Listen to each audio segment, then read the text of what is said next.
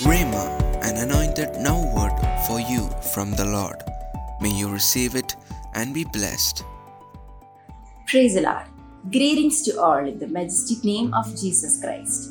Welcoming all to Rhema Daily Devotions. As you all know, we have been discussing on the topic what weighs more, being godly or worldly?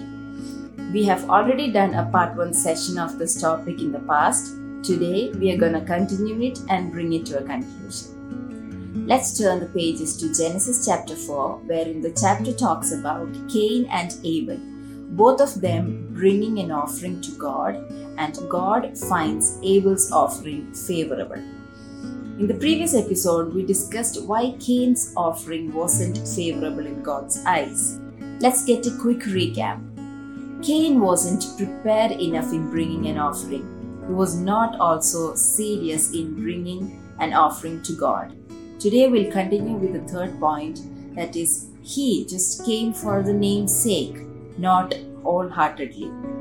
So, all these three points, when we recheck, all these three points are interconnected or they are correlated to each other. It's not just the preparation that you take or the seriousness that you show, it's also how much do you seek for God's presence? As said in Exodus chapter 33, verses 14 and 15, we see how Moses was seeking for God's presence. How much can we melt in God's presence? How much do we seek for God's presence in our daily life? It might also be the intention that we have inside our heart when we approach to God or when we sit before Him, when we are ready to surrender and submit ourselves unto God.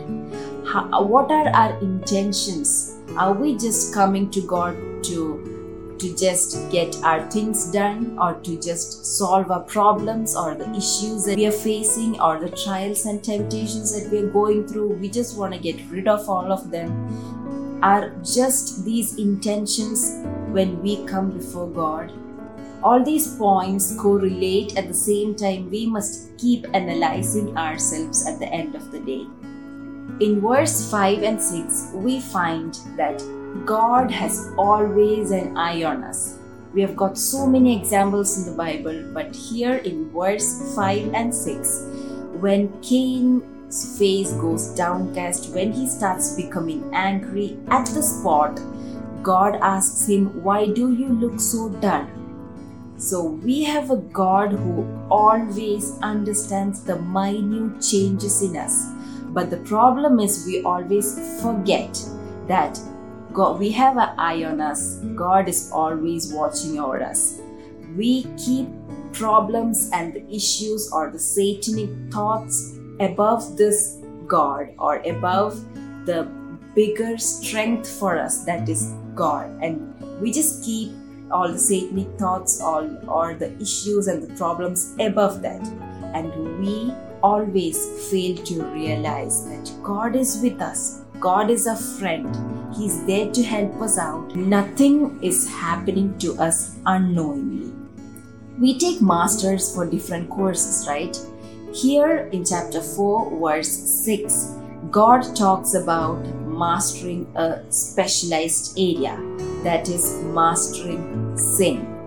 May the Lord God Almighty help us all to master in sin it might not be a fast process, maybe a day by day, it might take months, years, and so on. But make sure that day by day you make a gradual progress in it.